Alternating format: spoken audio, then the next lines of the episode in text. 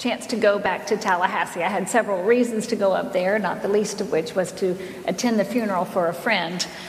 But on the ride home, you know, that long stretch from Tallahassee to I 75, that 90 miles of not a lot, um, I had the chance to think about this sermon, think about the Bible, and what is it that we think about the Bible. And then I turned the corner on I 75, and I was just a few miles on I 75 heading south, and I saw a big billboard, biggest day, and it said, Read the Bible. And I thought, okay, God, I am listening. and then I continued to read it, and it said, Read the Bible. It will scare the hell out of you.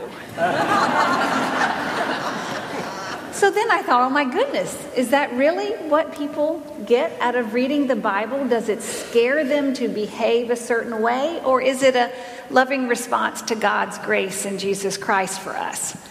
And then I quickly remembered a time when I had read the Bible and it scared the heck out of me. Now, I will admit it was an uninformed reading of the Bible, and I was very young. I was, um, when I was in junior high, my best friend's name was Cheryl. And Cheryl uh, was a very active member in the Assemblies of God church, and I grew up in the Presbyterian church, so we had some different theologies of life. And we loved going to each other's church because it was just fascinating to both of us. But on my 14th birthday, I had a bunch of girls come over and we camped out in the backyard. It was a wonderful time. But about 11 p.m., when we're all nicely tucked in the tent, we decided to crack open the book of Revelation. Cheryl was leading the discussion. And before long, we started discussing Christ's imminent return. And then we quickly moved to the part about making sure that no one got the mark of the beast, which would be like a 666 on your forehead or your right hand. Now, there was one Jewish gal among us, and we were particularly giving emphasis to this part so she wouldn't get the mark. I have to admit, it's a wonder we're still friends. Because every time I go back to the high school reunion, I think of this night. So a little bit later, we turn to chapter 16, which says, See, I am coming like a thief. Quietly, stealthily, we're imagining. Blessed is the one who stays awake and is clothed, not going about naked and exposed to shame. Well, at least we were all clothed. and we tried so very hard to stay awake. We tried all night to stay awake. But invariably, we all of us, everyone, fell asleep. The next morning, we woke up scared. We ran into the house to see if anyone else was left behind because we were certain the rapture had happened that night. And we got into the kitchen, and there were my parents. My parents, too? I was so heartbroken. And there they were, fixing us breakfast frying eggs, flipping pancakes, and frying bacon. And with that, Cheryl whispers in my ear, Leviticus 11:7. The pig is unclean for you.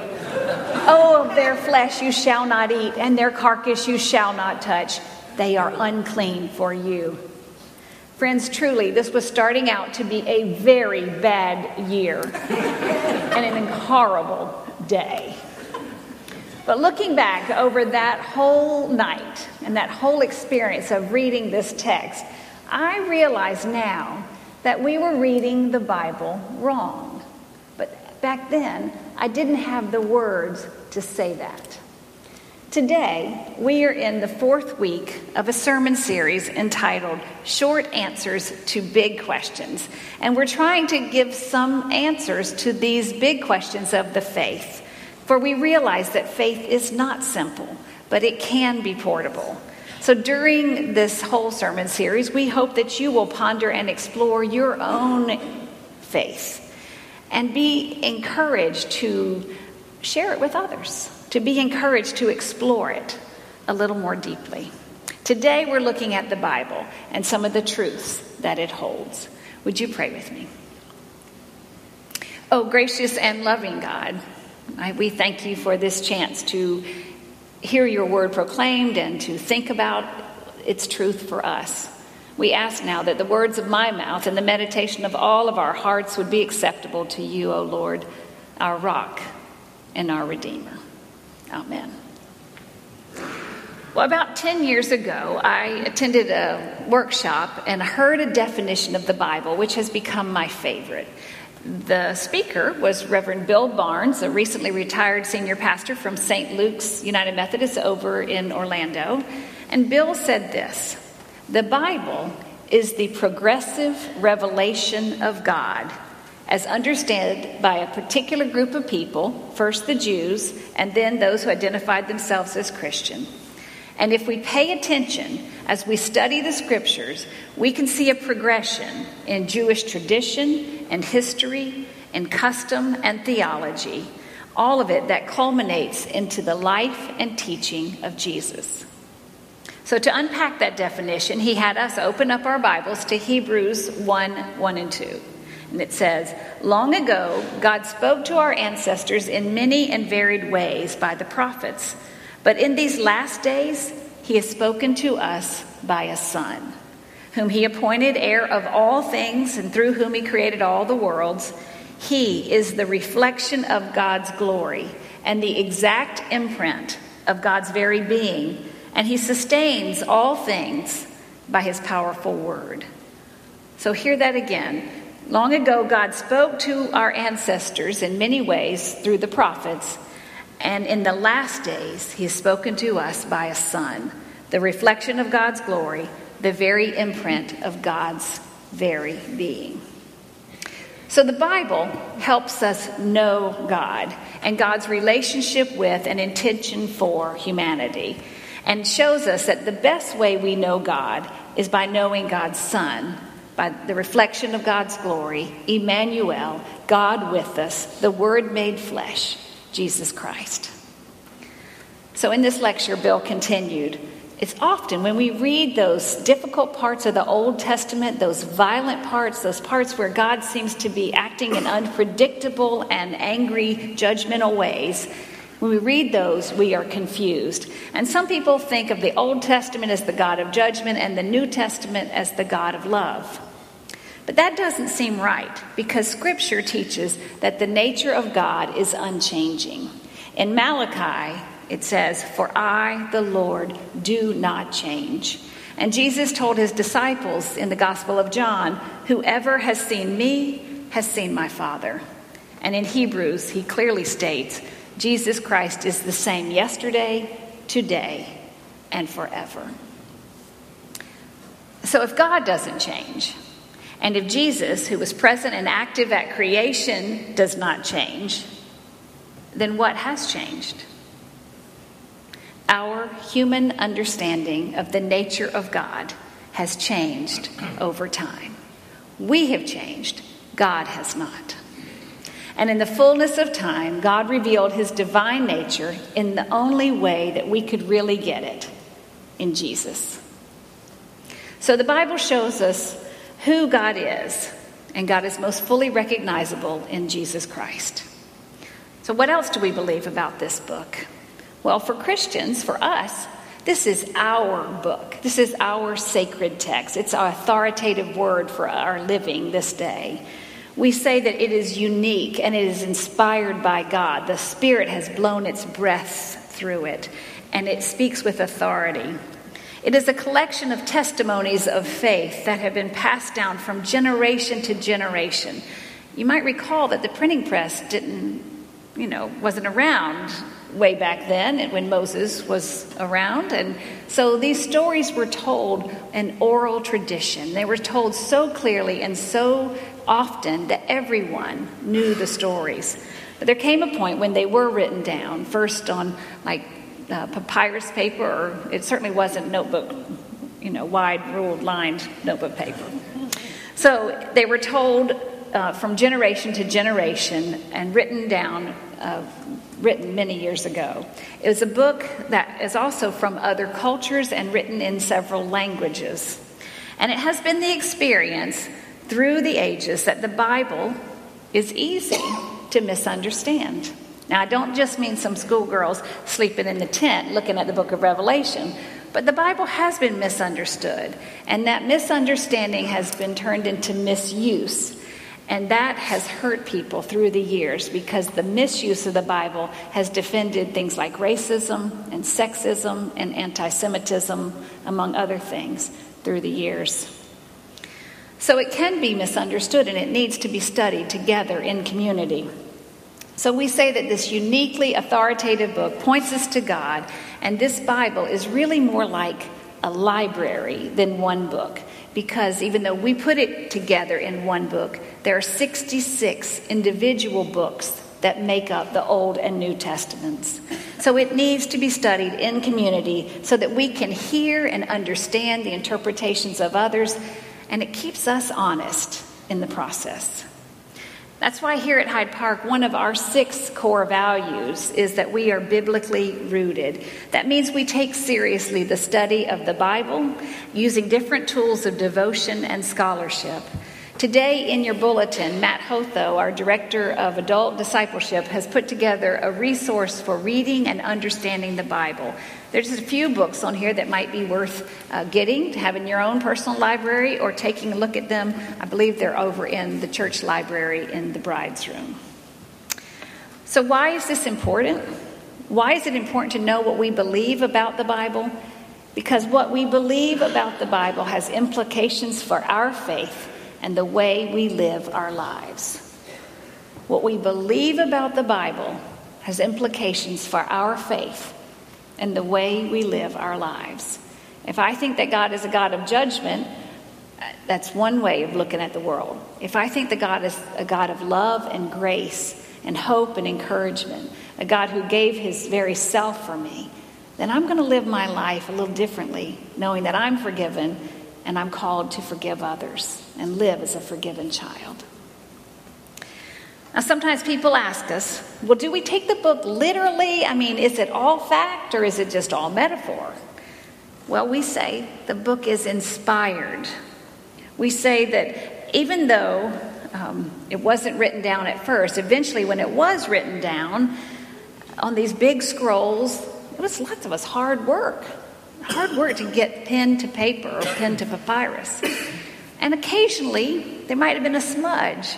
And in Hebrew, if you like leave off a vowel, it kind of changes the whole meaning of the word. So there are a few errors, boo boos, mistakes, differences in translation that are in the scripture.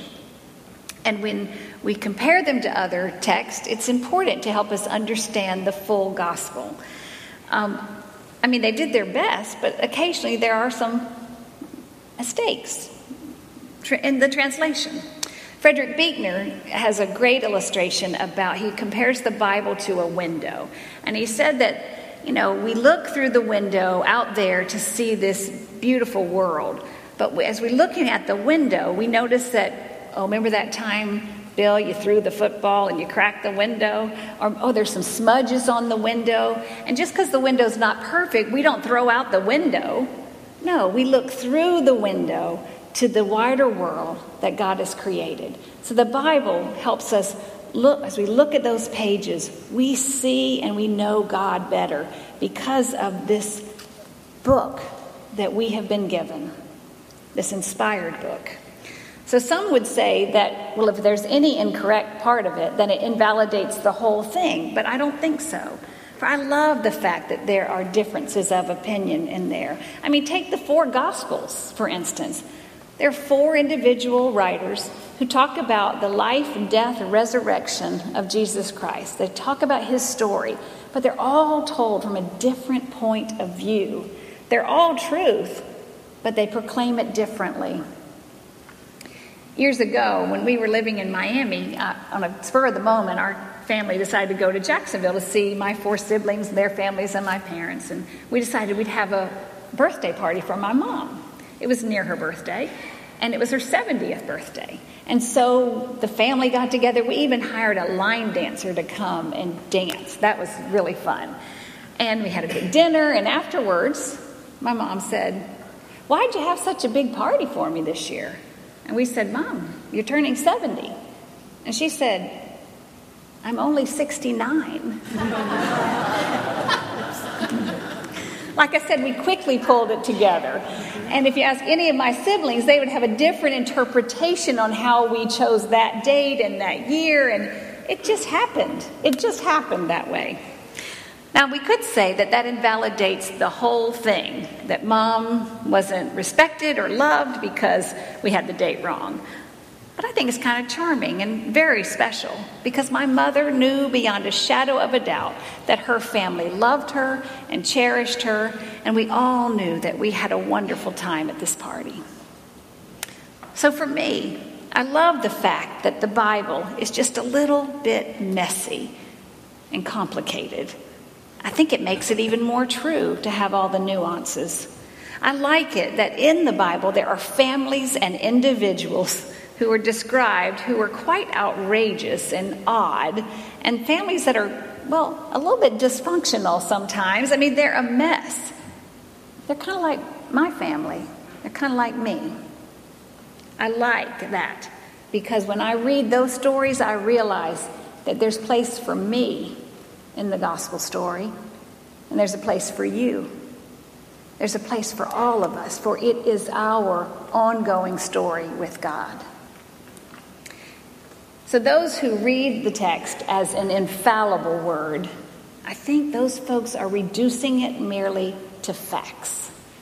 For them, the scriptures are just facts about God. That's all they want to know are the facts.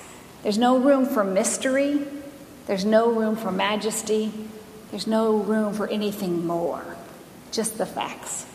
But if we read the scriptures for just the facts, then that seems to limit God. In fact, it makes God kind of small, tiny. My God is much bigger than that. I'm not saying that truth is the denial of fact. The Bible doesn't do that. But I am saying that some truth is larger than the facts. The facts are not wrong, they're just not big enough. We don't have all of them, there's more. So when people ask if Methodists take the Bible literally, is it fact or metaphor? One way to speak about it is that we believe the Bible is inspired and we take the Bible very seriously, but not literally. Do you think Jesus took all the all the scrolls literally? I've wondered about that in thinking of this text. I mean, if he did, then what do you do with verses like this? In Exodus, Leviticus, and Deuteronomy, it says an eye for an eye and a tooth for a tooth. But Jesus comes along and says, You've heard it said, an eye for an eye and a tooth for a tooth. But I say to you that you must not oppose those who want to hurt you. And a few verses down, he continues, You have heard it said that you must love your neighbor and hate your enemy. But I say to you, love your enemies and pray for those who harass you. The text that we read a little bit earlier, that Gray read for us, says that all scripture is inspired by God. It is useful for teaching, for reproof, for correction, and training in righteousness. So, the first thing we should notice is that it says Scripture is useful. It does not say it's infallible or without error or the sole authority, but useful. And the second thing we notice, it's useful for teaching, for reproof, for showing our mistakes, for correction, for training in righteousness. We could all use a little lesson in righteousness these days in our world. Friends, it's not a history book, it's not a scientific textbook, it's not even the last word on everything under the sun.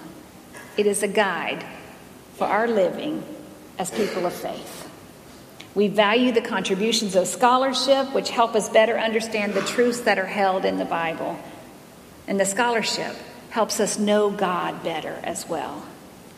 So we study the Bible and I would encourage you to take an in depth Bible study, something like Disciple or Covenant or Manna and Mercy when they're offered next, because studying the Bible helps us understand the larger gospel story, the larger story of God's love and grace and relationship with you and with humanity. And it helps us to grow in our faith when we study the Bible. So there's one more solidly Wesleyan point I want to make, and that has to do with the Wesleyan quadrilateral. The Wesleyan quadrilateral is scripture, tradition, reason, and experience. Scripture, tradition, reason, and experience. These are four critical elements for making decisions for United Methodist. We don't check our minds at the door. No, God wants us to use all of what we've been given to explore the text, to be in relationship with one another, to be faithful disciples. We do not leave our minds at the door. God uses all of what we have. We believe that God spoke long ago and continues to speak. We believe that it is important to consider tradition when we read Scripture. It is necessary to use reason and we recognize that each of us has unique set of experiences that shape us and our view of the Bible and our view of the world. I greatly value this important contribution of the Wesleyan tradition, the Wesleyan quadrilateral. Friends, the Bible is filled with stories of people searching for hope. And within the pages of the Bible, there are songs and sonnets, there are prayers, poems, and parables. We do not believe in the Bible. It's not this magical tool. We believe in the God to whom the Bible points. We look to the Bible, we study and read the Bible, and we know God better and we know Christ better because of it. The scripture is our sacred text, and in it we get a glimpse of God's heart.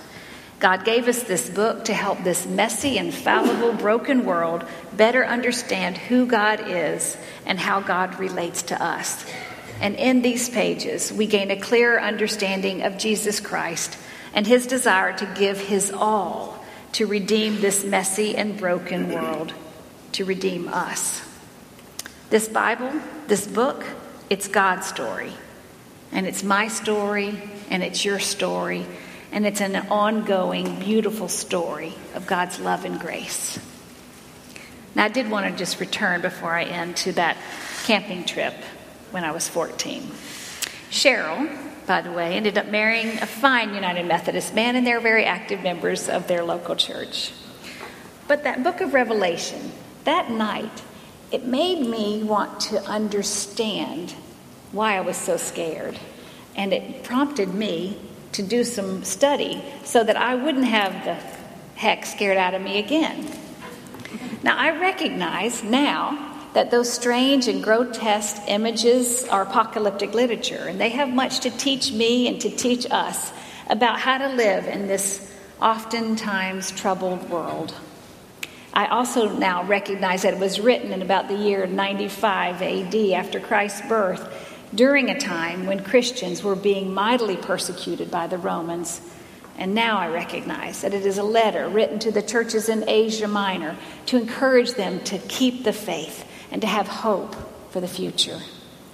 There's a lot of truth in the Bible if we take the time to study it and apply it to our lives.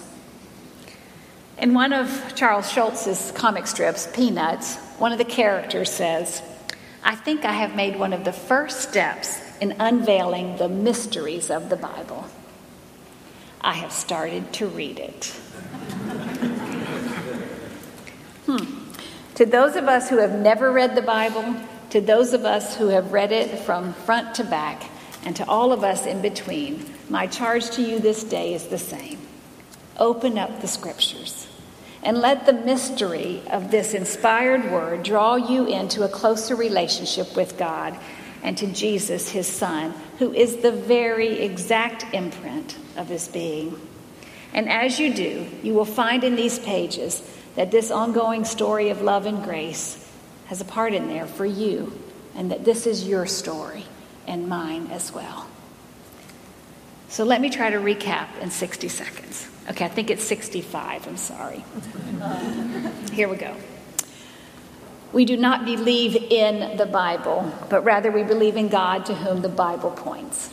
We believe the Bible is inspired by God and we take it very seriously, but not literally. The inspired word is the story of God's action in history, or the progressive revelation of God as understood by a particular people that culminates in the life and teaching of Jesus.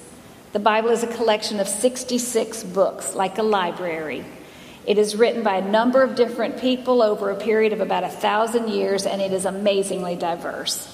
The Bible is long and sometimes messy and confusing. The Bible is filled with stories of people searching for hope. How do we, as United Methodists, interpret these pages? We don't check our minds at the door. We value the Wesleyan quadrilateral, recognizing the need for scripture and tradition, reason and experience to inform our decisions. We encourage you to do your own study of these sacred texts so that they will navigate you through all of life's ups and downs. You will find hope and find truth, comfort, and challenge. Let us pray. Oh, gracious God, we realize there is so much more to be said about these sacred texts. This is just a snippet, just a bit. But it is truth. It is truth for our living. And I pray that you would help us, each one, want to read them more and let the truths of the scriptures fill our lives and let us share that hope and love with the world that so desperately needs it. We ask this in your name. Amen.